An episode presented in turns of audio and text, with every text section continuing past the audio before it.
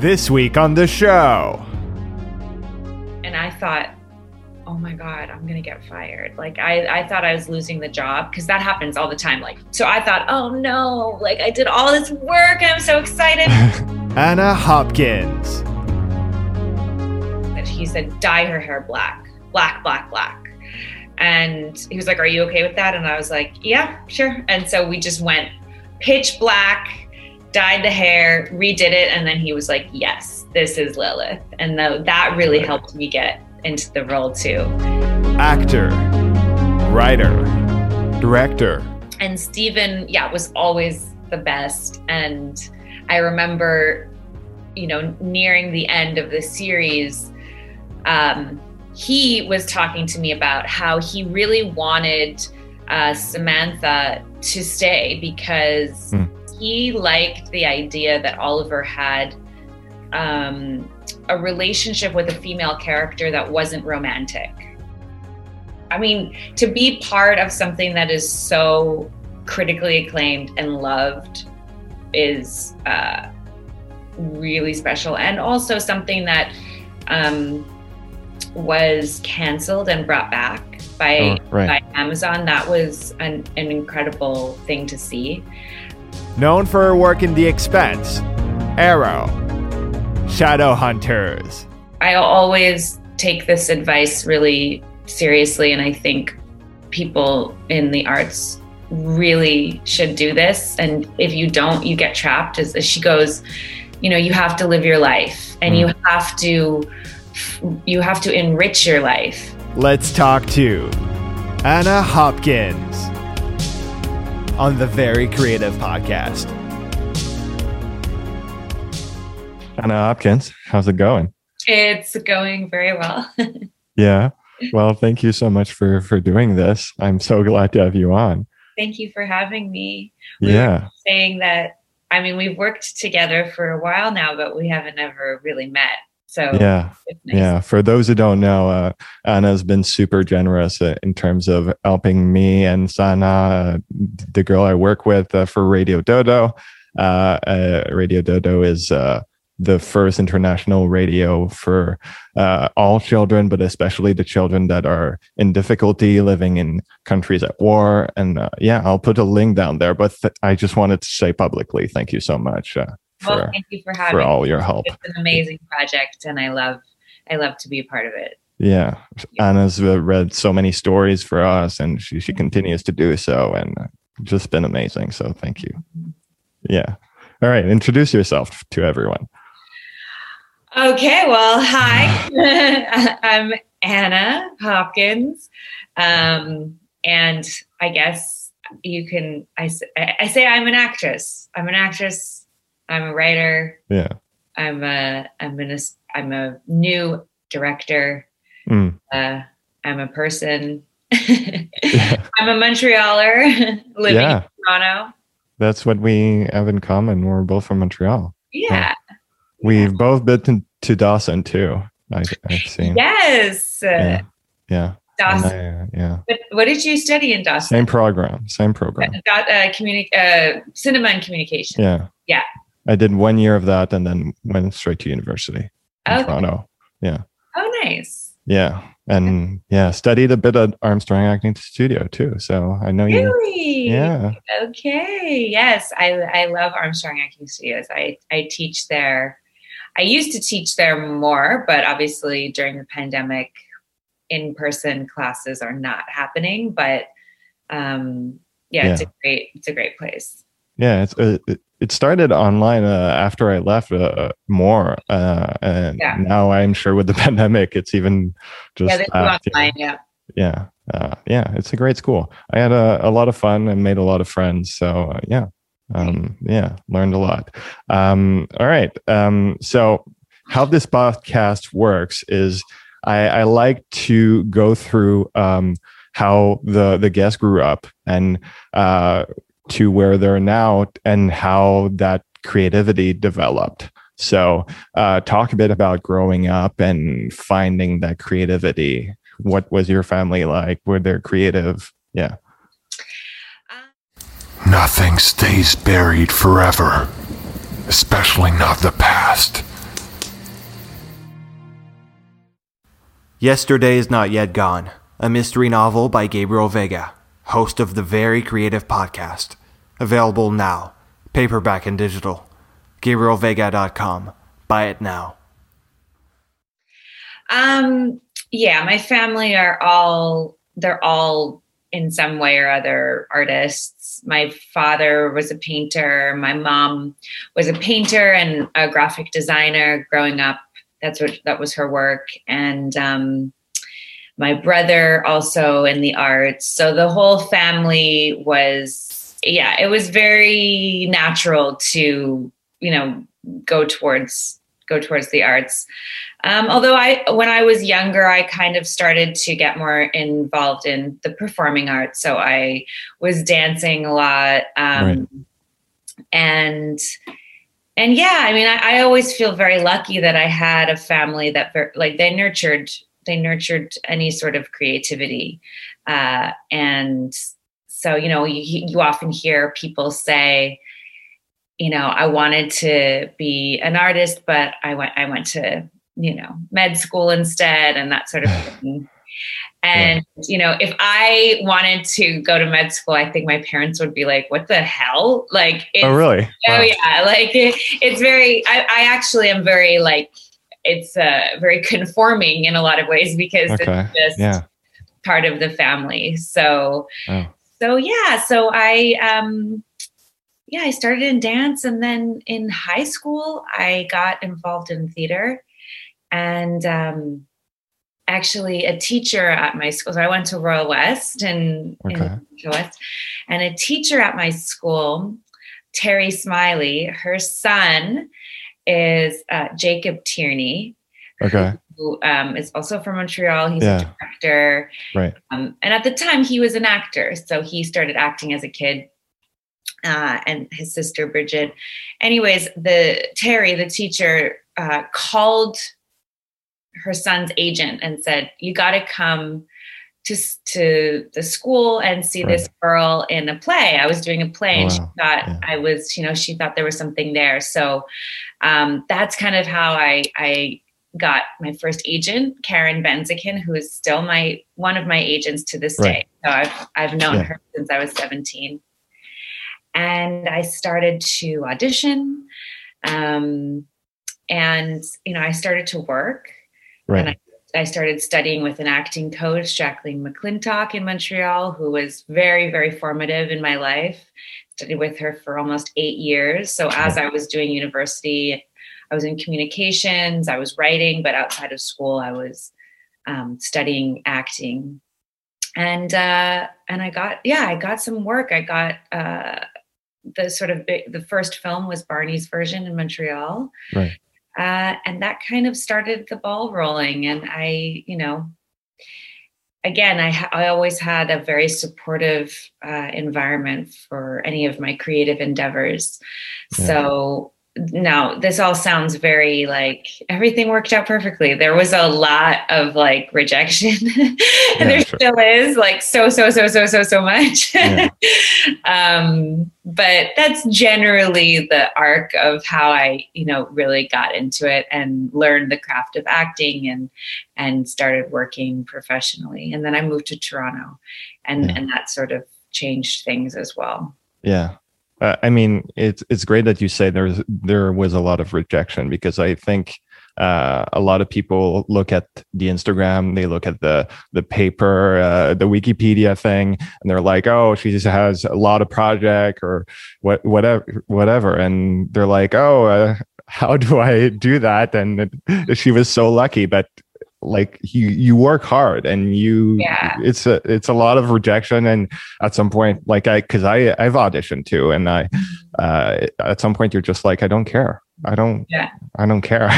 Yeah. you know yeah. Yeah it, i think i think with i mean for acting and with auditioning it's um you really have to some of the hardest work is managing your own brain right and and getting a bit of a grip on reality which is the fact that mm. um, the way in which a person gets a role i mean you hear it all the time but it's so completely out of your hands yeah that uh, it's pretty much a numbers game, you know, and you've got to basically all you can do is make sure every time you're seen, you are the best that you can be. And you can't right. really think about anything beyond that. And so it just becomes like a ratio, you know, how many times will I be seen and do a good job? And, you know, for every job I, I've gotten, I would say no joke, probably 50 rejections, hmm. maybe more. So you see how getting caught up in a rejection of an audition stops you before anything can even happen. Yeah. You know, and um and and so you I think it took me almost 10 years to really understand the art and the world of auditioning mm. and how it's so different than what acting is about and what your job really is. Yeah. And if you can really differentiate the two, then you start to become a little more free. You don't yeah. get into your head so much about I'm not good enough and I'm wrong for this part. And it's like, no, just just do your job, mm. plant the seed, and then you have no idea you know what grows from that sometimes two years later i've gotten oh we saw you uh, audition that one time and and i here i was thinking well i never heard from them and i probably suck you know and it's it's you know you yeah. have to you have to manage your your brain wow yeah yeah so talk a bit about uh was the, was barney your first film experience or yeah, Barney's version was my first film. So I, right out of high school, um, yeah. my first job was um, um, limited series called Human Trafficking, right. um, which was really I couldn't believe I didn't even know what an acting job really was. Like I was in acting class a lot, so I was doing you know scene study and stuff like that. And uh, I was going out to some auditions and I got a call from my agent. I was actually in Dawson at the time in the oh, really? I remember. and she just goes, she goes, all right, you booked, you booked uh, a part and um, you'll, you're going to Prague. You're in Prague oh, wow. in, you know, 10 days and you've got, uh, you know, t- 10 days on set or something. Wow. And I thought, oh shit, like what is what is this now? I don't i didn't know. I'm like how do how does this work? What you know they're sending me scripts. I didn't anyway so that was like really my first first job. And then barney's version was almost uh it was about five years later. Right. And um that was my first film. Yeah. And was that your first time working with big stars or? Oh oh yeah. I mean yeah human trafficking there were some pretty there were donald sutherland and okay, right. but i i didn't work a ton with them right uh, so so yeah barney's version was great i remember you know going in for the auditions and the audition process was very long mm. uh, they kept on changing their mind and saying you know, you're in the running. Oh, you're no longer in the running, or we want to see you again, but we want you to do something different. And I kept going. And over time, what was happening was they started to announce, uh, you know, in the media, like who was being cast in this film. So right. at the beginning of the the first audition, I thought, because Mordecai Richler was is often adapted in in Quebec, so I thought maybe it was like a CBC series or something. Right. I had no idea any, about anything, and I remember right before one of my callbacks, I saw on the front page of the Gazette they said Paul Giamatti cast as the lead in Barney's version, and I was auditioning for his daughter, and I was like, oh my God, what? oh my God. And after that audition, I still hadn't gotten the part. Big, big news. Dustin Hoffman has been cast in Barney's version, and it just kept going and going. And the stakes were getting higher and higher for me because I wanted it so badly, but they still were not like pulling the trigger. Right. And I finally got yeah, the final, final audition, I remember there were so many people in the room. My, my dad drove me there. like, he's waiting for me outside. And, you know, you think it goes okay. And um, I finally got the call, and it was my agent Karen who Yeah. when I was in high school, and she calls me, and I remember specifically, she said, "Are you sitting down?" and I knew that that was good news because you're always reading their voice when they call you because they might be saying, which always happens. This is the lingo. Unfortunately, it's not going your way. That's like a big phrase. Yeah. Uh, they didn't respond to your last call back, sadly. but this time she said, Are you sitting down? And that's when I knew, oh my God. And I called my acting teacher because she had Yeah. coached me on the audition, and it was so crazy. And at the time, I was working at um, Tavern on the Square restaurant in, in Westmount. Right. Um, and I got a missed, I remember I got a missed call. And uh, on my break, I call the number back and it's the production. And they said, by the way, there's been a last minute dinner organized for the cast uh, tonight. If you want to come, and That's I scary. yeah, and I'm like working. And I'm like, fuck. And I said, you know, I, I might be able to make it. I'm not sure. And they gave me the address. And I hang up the phone and it starts raining outside. And I was working on the patio. oh boy.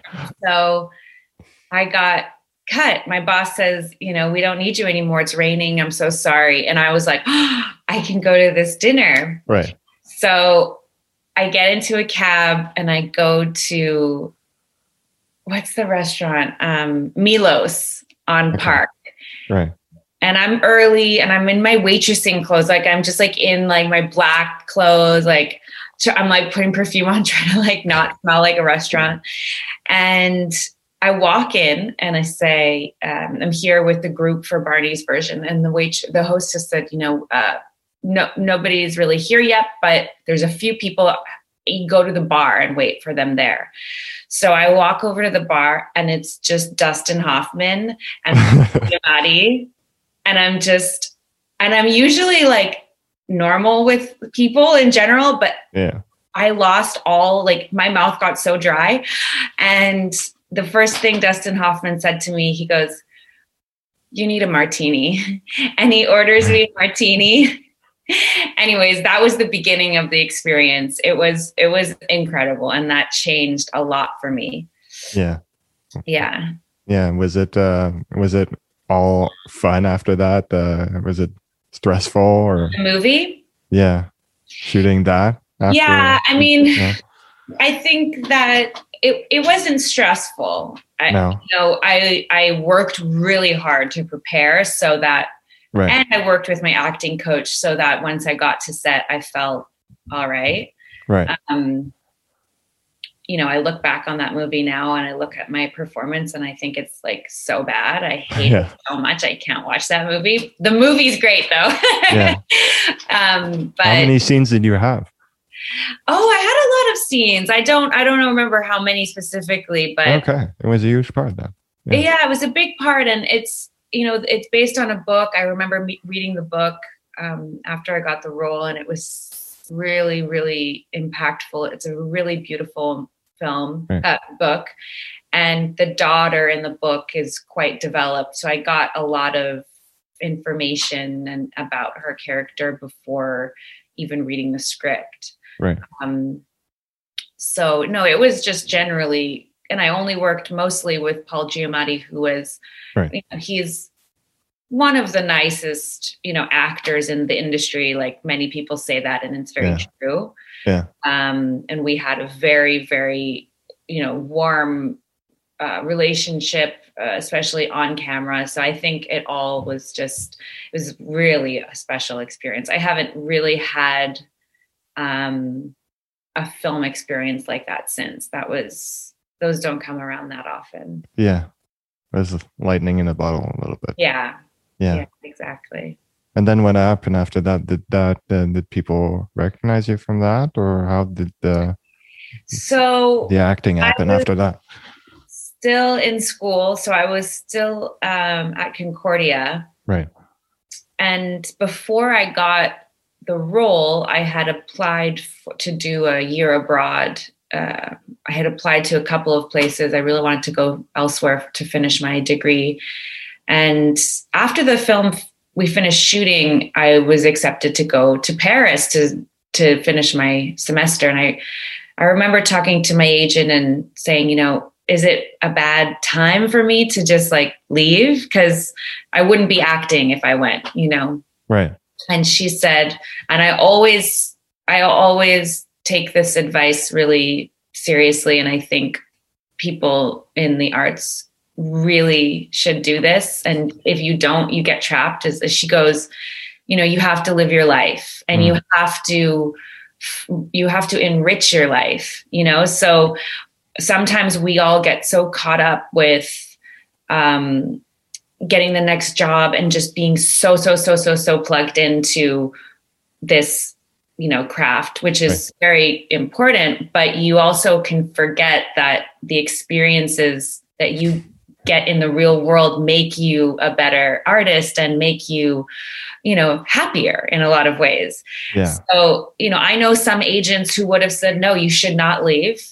This is a very important time. We can use this and blah blah blah. But she um, has always been a really positive person in that way in my life who said go go do it. Come back when you're ready yeah. and and so i did and um that's so important though. Like that's really yeah, important for for an actor to just live their lives.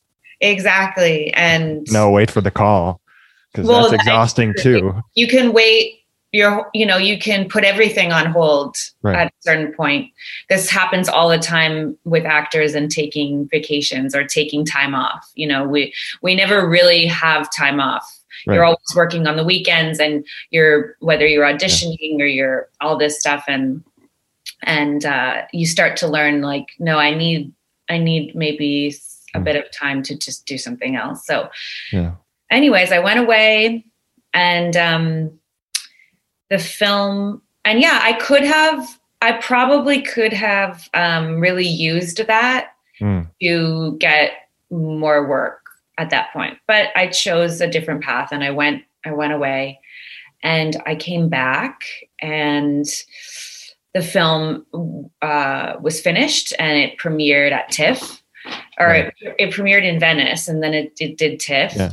And I remember going to TIFF. I had it's like everyone has these these stories. It's so so common, but I had probably like twenty dollars in my bank account at the time. Right. You know, like, but yet they fly you there and they pay for everything. So you're like in like a limo and you're in this like five star hotel and everything's paid for, but you have no money. Like wow my mom bought me a dress to wear like for the you know it was like that sort of thing because i hadn't been working you know i was yeah cool and it's so funny you know yeah it's so hilarious so you see these photos yeah. on the carpet and and i'm telling you so many actors experience this because usually the film happened I, over a year ago Right. You probably didn't even make that much money off of it, anyways. Yeah. And then you're thrust into these premieres that are just like so epic.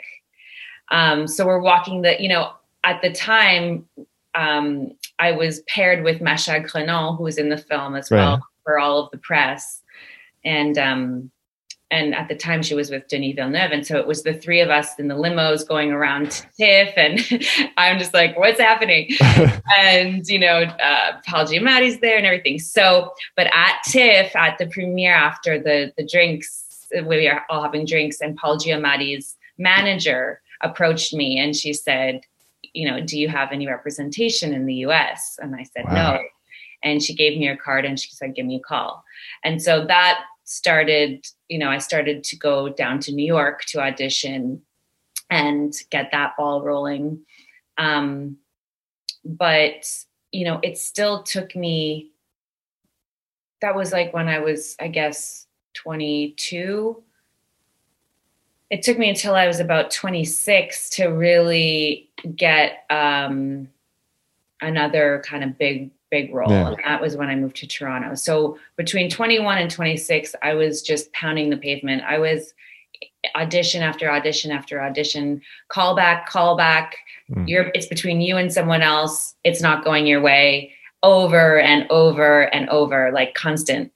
And um, but it wasn't so horrible because I was still trying to live my life, you know? Right.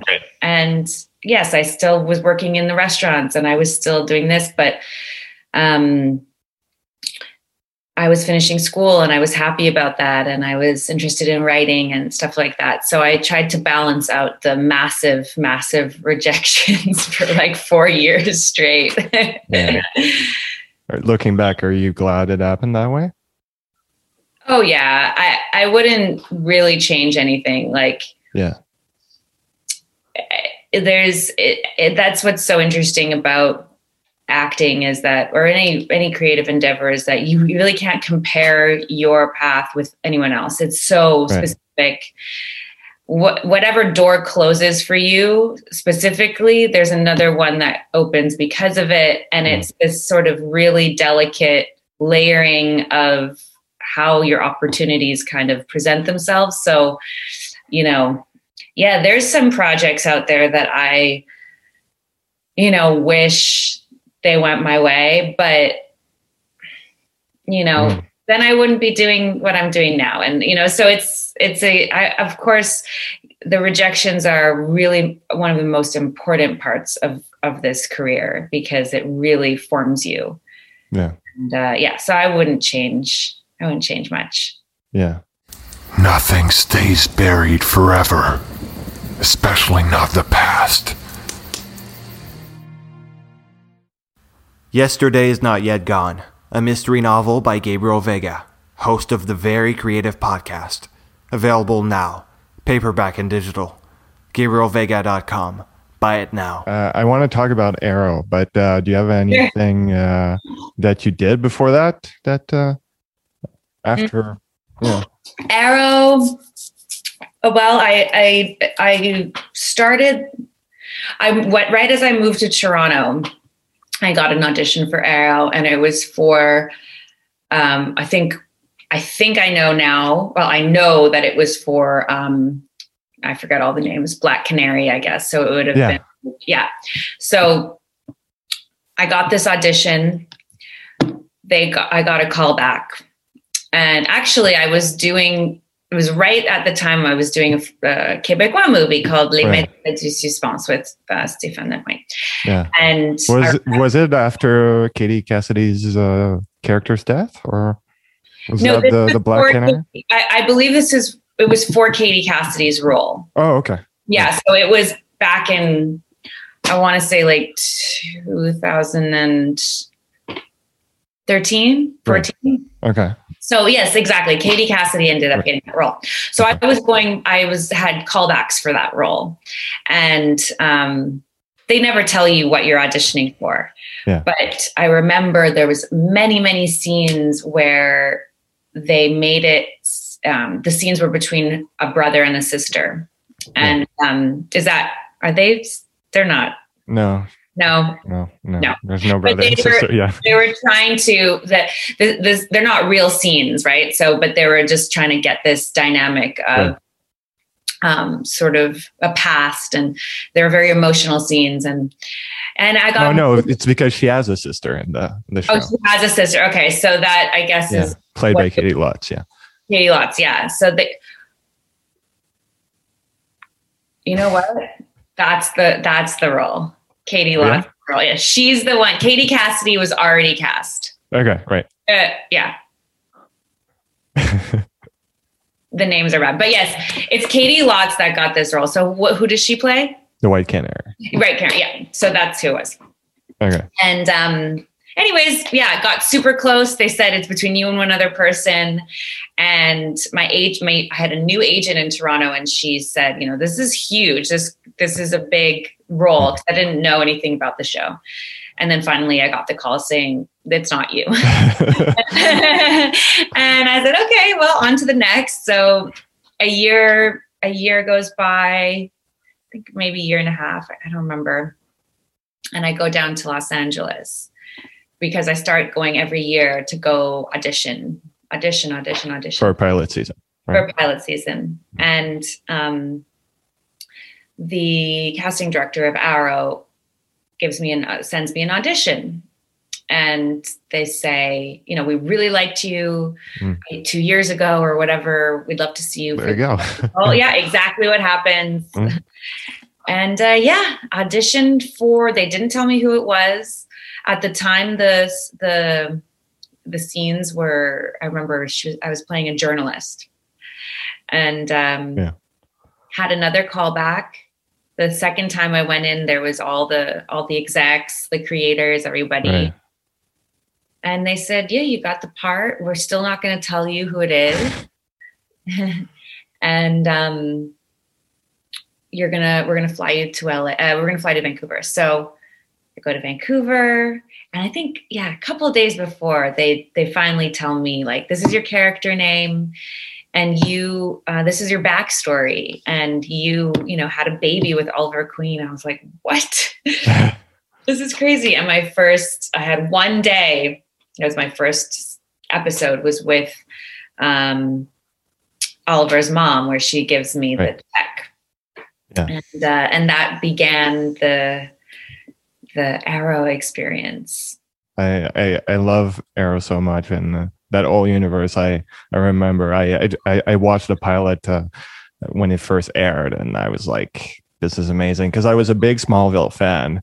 Uh, growing up. And then I, I was like oh he's not he's not my green arrow. The green arrow in smallville was my, Yeah. my green arrow. And Yeah. then fell in love with Stephen and uh, just uh, yeah it was amazing. And then got to meet him a few years later which uh, at his premiere. And uh, it was it was he was a great guy. He's nice. So yeah. What was that experience working with him? Oh, it was wonderful. It was, Yeah. um, yeah, again, like my first day was, um, I didn't meet him yet, but once we finally met, we became friends really quickly. Such a nice guy. Um, really welcomed me in very, I mean, you know, he, he, everyone says this, but he set such a great tone for the, Right. for the whole set. Um, and, and yeah, so like after that, they, they would just, I would just get these calls out of the blue saying, you know, are you available next month for the day? We're going to fly you out. We have another episode or something. And I'd say, okay. And, were you busy when they they, they called sometimes you were like oh Um, i gotta you know, there were, there were, oh, absolutely. There were certain periods where I couldn't. And so I missed out. They wouldn't write me in. Right. And, um, and then sometimes they would ask for my availability and I was available and then they would say never mind we're not doing it anymore so you could tell that their the way that they were writing was very fluid like sometimes Yeah. they would play with the idea of bringing me back and they didn't or they did sometimes so it was always very very it was a very fun kind of Hmm. thing in the back of my mind that sometimes you just get a call and you're just off to Vancouver and there you know you stay in this hotel uh, and the the downstairs like the bar area there's like this bartender who's so nice and he's always like all the actors like you know go have a drink after work and talk to him. So you know it, you you start to like i would have these people in vancouver that i would Right. see you know once in a while and it was like oh i haven't been there in so long. I miss them. But um yeah, I would get into my routines when I got there. I would go straight to Stanley Park. I would run on the seawall. It was such an amazing job that just once in a while you just head out there. Um, And Stephen, yeah, was always the best. And I remember, you know, nearing the end of the series, um, he was talking to me about how he really wanted uh, Samantha to stay because Hmm. he liked the idea that Oliver had um, a relationship with a female character that wasn't romantic. Hmm. He thought that was like a really, and I agree, like it, it's a really interesting, it's very different than all of the other, uh, you know, relationships that he has. So he wanted to explore that. He liked the idea of that sort of co parenting, you know, idea for his character. Um, and he was like, you know, I'm rooting for you to live. Like, I really want you to live. And I was like, me too. yeah and I think, yeah, he said that when we all did that big, big, I guess it was a big crossover, like I was kidnapped, and I yeah, I don't remember. Was that your last episode? Because when you went out, uh, when you, your death scene, spoiler alert, uh, was in the Yeah. se- season five finale, right? So Yeah, that was Uh, my favorite episode of the show, by the way. yes, that was my final. Yeah, so so I guess yeah, I guess he brought that up before that, and I remember he was in Toronto doing Code Eight, which was Mm. like his feature that he did with. Yeah, that's where I met him at his premiere for Code Eight. Oh, nice. Yeah. And so, yeah, he was in town and he was shooting very close to my house. So I was like, oh, I'll come by and say hi. And I went over and and I was like, so any news? and he goes, it's not good news. oh boy. and he told me, and I go, so how do I die? And he goes, very badly. Like it was just like very, and we laughed, and I was like, all right, well, you know, like that's just how you know this story will go, and and so then I finally got the next episode, and I read it. And uh, and yeah, we shot that, and then that final, you know, he's holding me, and Yeah. and I die, and you know that was it. it so it was the end of an era. It was a, a couple of years of of Yeah. a really interesting. Um, you know, I'm so glad I could be a little bit part of this of the universe. It's an awesome, Right. awesome show. Best episode to die in, though. I I would I say. agree. I agree. I, I think I watched uh, when it aired that episode. I watched it at least four times. yeah, it's a very epic episode. I mean, how the writers keep track of everything, I don't know. Like Yeah. the amount of crossover storylines and Yeah. characters and histories. I mean, And it was th- 23 episodes a year, I think. Yeah. So Yeah. That's a they lot. were yeah, they were shooting all year. Um yeah, I mean, I remember when I first when my first episode aired, I got a taste of of some of the the dark the darker part of the fandom. Yeah. Everyone hated me because oh. I was, you know, apparently putting some sort of wrench between Felicity and Oliver. Oh. But by the end, I was, you know, people seem to have they they no one really loved like there's some people that love Samantha, but most people are like, you Yeah. know, why did you like get involved and you should have done this and you should have done that but by the end a lot of people were saying know actually we have a lot of sympathy for her and she should have lived i'm like thank you i appreciate that Yeah. Well, no, I I- I think uh, your time there was mm, like to be part of the crossover and to die in, in that episode. Your time was, was great. I am like I yeah. I, Yeah. It's unbelievable. Yeah. Um, yeah. What What did you do after that? Did you went straight into Bad Blood or? no um so arrow yeah so after arrow i did um oh i did defiance so defiance was my first series regular role in toronto Right. and uh, that was that was great. That was my first real, you know, big role on a television shows So I learned so much there. And so I did Defiance. Then um, I did. I started doing some like smaller roles, uh, you know, guest starring on uh, sci-fi shows here in Toronto. Right. And it's so funny, like trying to recount your own resume without looking. I'm like, uh, what year? it's okay.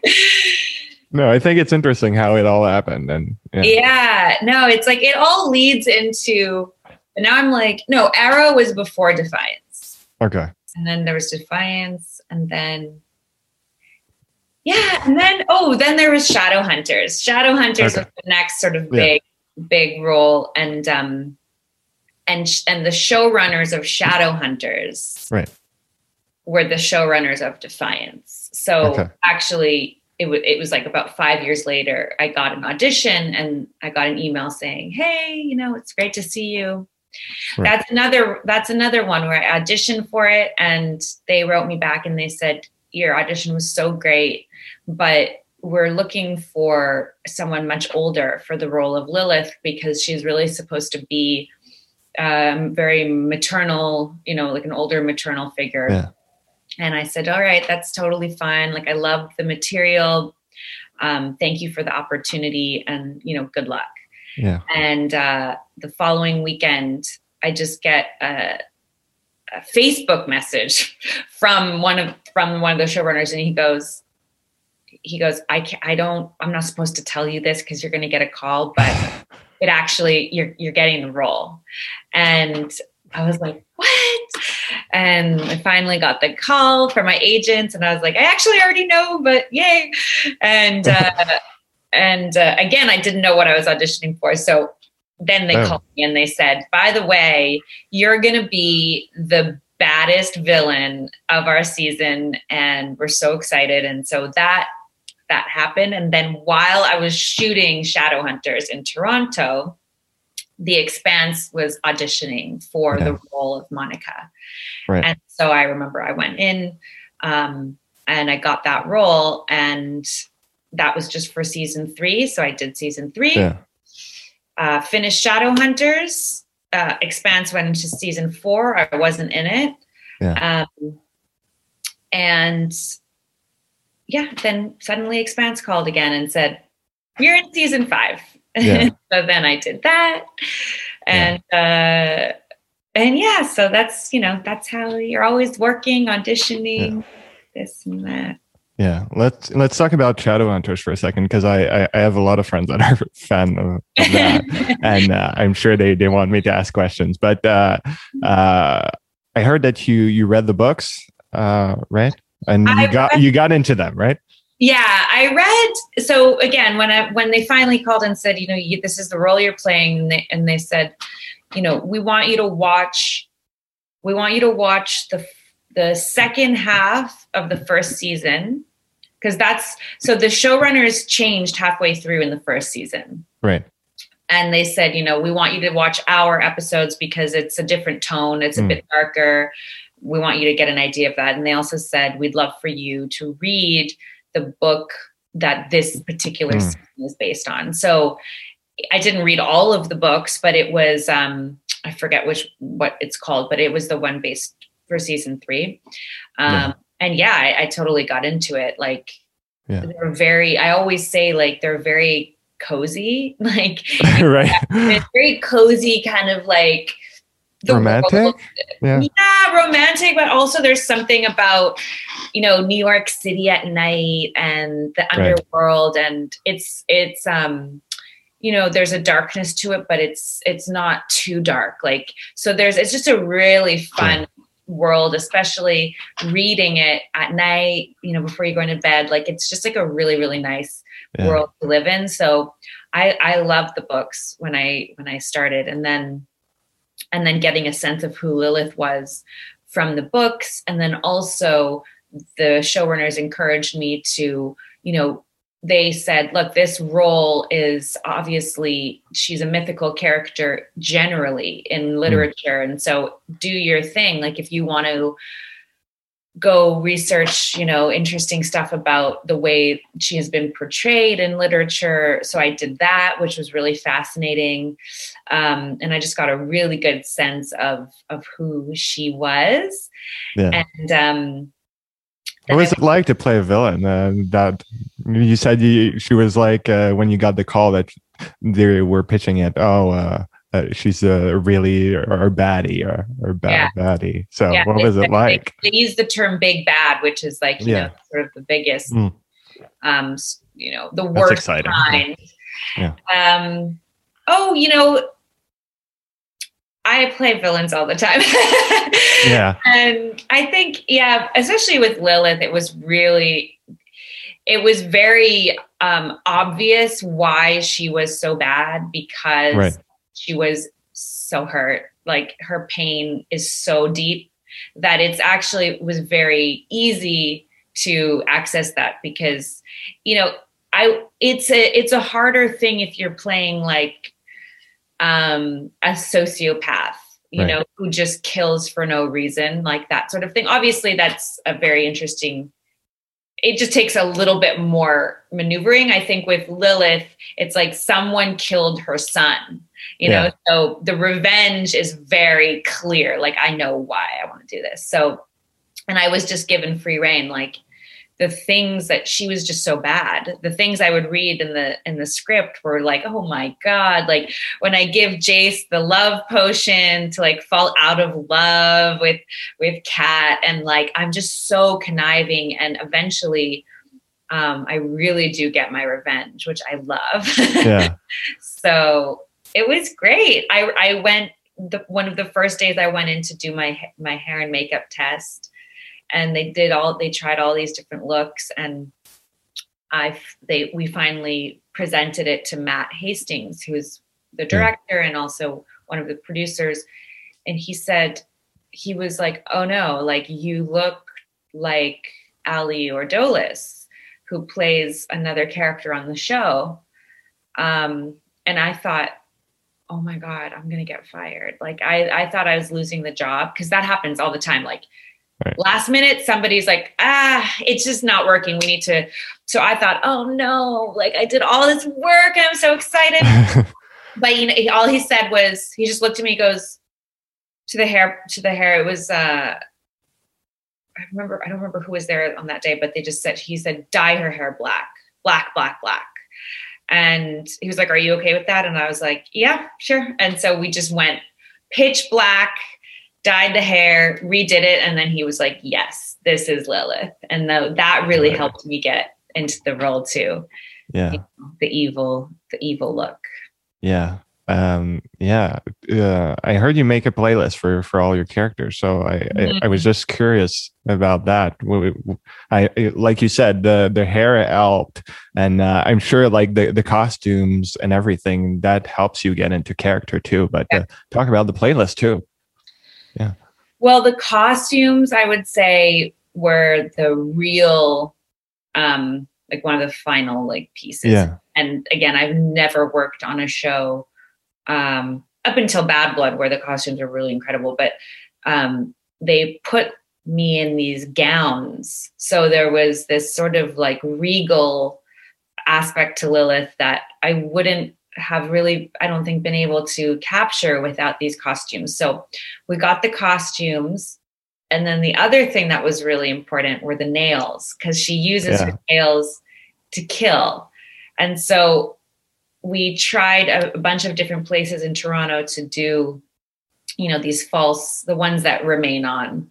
And for about six months of the year, I had nails this long, I don't know, Yeah. like that long black Right. and that that really helped and then and then the playlists you know were really helpful for me uh when i was on set because you know a lot of lilith's scenes where she was alone you know she was in her penthouse and she was brewing and she was just there's not a lot to play off of. You know a lot Yeah. of times you get your actors that you're in your scene partnered together and you're just doing but this you know you're really alone. So i really made sure that i had i would got into her head a little bit beforehand. And um i wonder if my playlist is still on this this phone. I lose my phone a lot by the way. Yeah. so but one of the songs i would listen to on repeat was a song from the social network Okay. um called Hand Covers Bruise Oh yeah. I love that song. yeah I such a- love to write to that song. yeah, it's a great writing song. That whole album, the whole soundtrack. So Yeah. uh, Trent Reznor and Atticus Ross, and such a beautiful Yeah. soundtrack. But that song was on repeat for Lilith. Like that is what I would listen to, and I would walk around the set. And there's just something about um, it's there's a darkness, but there's also really strong energy. Like she is, she is so active in what she's trying to do. Mm. You know, she's not just somber and laying around. She has a plan. So I just found the energy of that song to just really, really Yeah. get Lilith into her into her head and um uh, Dom was would always make he, will- he, one day I actually did lose my phone so during the shooting and I needed it to I needed to listen to my music so I actually brought my laptop to set with headphones and I was walking around set with holding my laptop Right. and he thought like he made so much fun of me for that because i'm just like using it as a iPod basically. But I was like, I need to listen to my music. Yeah. So yeah. Yeah. Um, yeah, we have a few minutes left before I, I let you go. But uh, uh, talk a bit about the Expanse. What's the experience been like? Yeah, the expanse has been, I mean, to be part of something that is so critically acclaimed and loved is uh, really special. And also something that um, was canceled and brought back by, Oh, right. by Amazon. That was an, an incredible thing to see.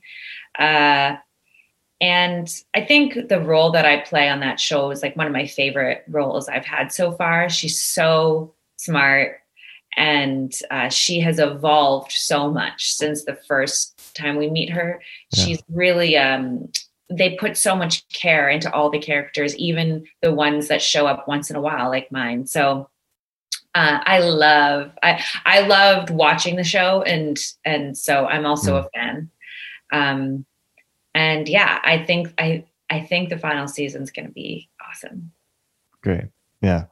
All right. I, I want to ask you uh, before we end with our game uh, how do you deal with uh, anxiety and uh, uh, mental health? Because creatively, it's it's. I'm sure you're also really busy, so it must get to you at some point. And how do you deal with that? Yeah, I think like us creative types are, you know, there's the gift is that we get to create, but you also can absorb so much.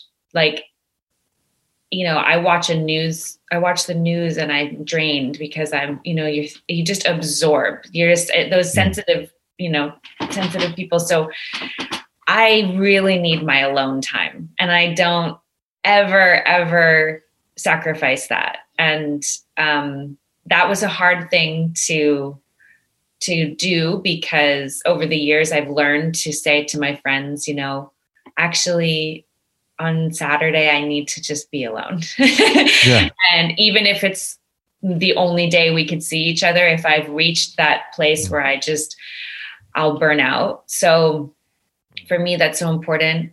Um, and then also doing things that have nothing to do with work or creative stuff like you know going for a long walk or uh, you know i i never baked before but now i'm like obsessed with baking because Yeah. it's like an activity that like you're using your hands and it's a really satisfying process but you're not thinking about story and you know you're not getting it's just tasks in front of you so i think yeah nurturing yourself the well of yourself by just like shutting everything out once or twice a week if you can even just a couple of hours i think is really important Yeah. Does So- your dog help?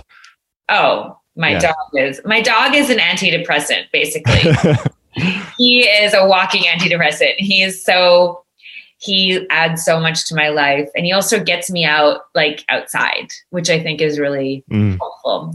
Like if I don't sometimes I don't have him, I share him sometimes with my friend and I can get stuck in the house doing work and I'll have not Mm. been outside until like 8 p.m. and it's like, oh fuck. And They're the really great for that, right? yeah, exactly. The dog, it's like seven in the morning. I got to get out. So, yes, I also highly recommend getting a dog. Yeah, yeah. Sometimes I, I I take life too seriously, and I just look at her and I'm like, okay, Yes, okay, okay. It's not that important. exactly. Yeah, they live in the moment, and they they're like, uh, yeah. It's just they don't look at the world the same as us, and No. it just reminds you that Moment to moment. yeah. Where's the next meal? I'm like, great. Yeah. yeah. All right. Uh, so the game is called the Feel Good Game. Um, what's your feel good movie? What's my feel good movie? I would say Sister Act. Yeah. Why? Oh, because I mean, it's so, so hilarious. The music is amazing. And it's, you know, the the story is of people coming together who would never have come together before and forging uh, amazing friendships. Yeah. I, I watched it for the first time recently. Loved it. Oh my god, it's the best. I watch it like once a week. I just Do you like the sequels too? Yeah, I wa- I actually just watched Sister Act two again. But there's something about that first one that's just like it's gold. Yeah. Okay. Yeah. Yeah. Uh, what's your feel good TV show? Uh Frasier. I Yeah. watch Frasier all the time. It's Why? I wouldn't say feel like it is kind of feel good, but it's feel good because it's very funny and it's very um it's just absurd. So I love I love to laugh to feel good. That's great. Um, feel good song. Um, hmm. Feel good song. That's a really good question. I'm like, it's a really sad music. um, I listen to a lot of Steve Reich. Like it's really upbeat. Like I'll listen to that if I'm like on a run or something. So I'd say something like that. Yeah. Do you have an album from start to finish that makes you feel good? Um, I'd say probably no need to argue cranberries. Okay. That's a classic start to finish for me. I'm gonna go listen to that. Never did. It's so good. Oh my god. I know. It's a good album. Okay. Uh, well, thank you so much for for doing this, and uh, yeah, Thank I you. really Yeah. appreciate it. Nice to talk to you. Yeah, and we, that's our meeting for the first time. So I know. Yeah. Nice to see you. yeah, you too. And yeah, so uh, yeah, Anna Hopkins, thank you for coming on the Very Creative Podcast. Thank you for having me. All right. You've been listening to the Very Creative Podcast with Gabriel Veiga. To find out more, go to gabrielveiga.com slash podcast or find us on social media at the Very Creative Podcast. You can also watch the podcast on YouTube. Just search for the Very Creative Podcast and subscribe.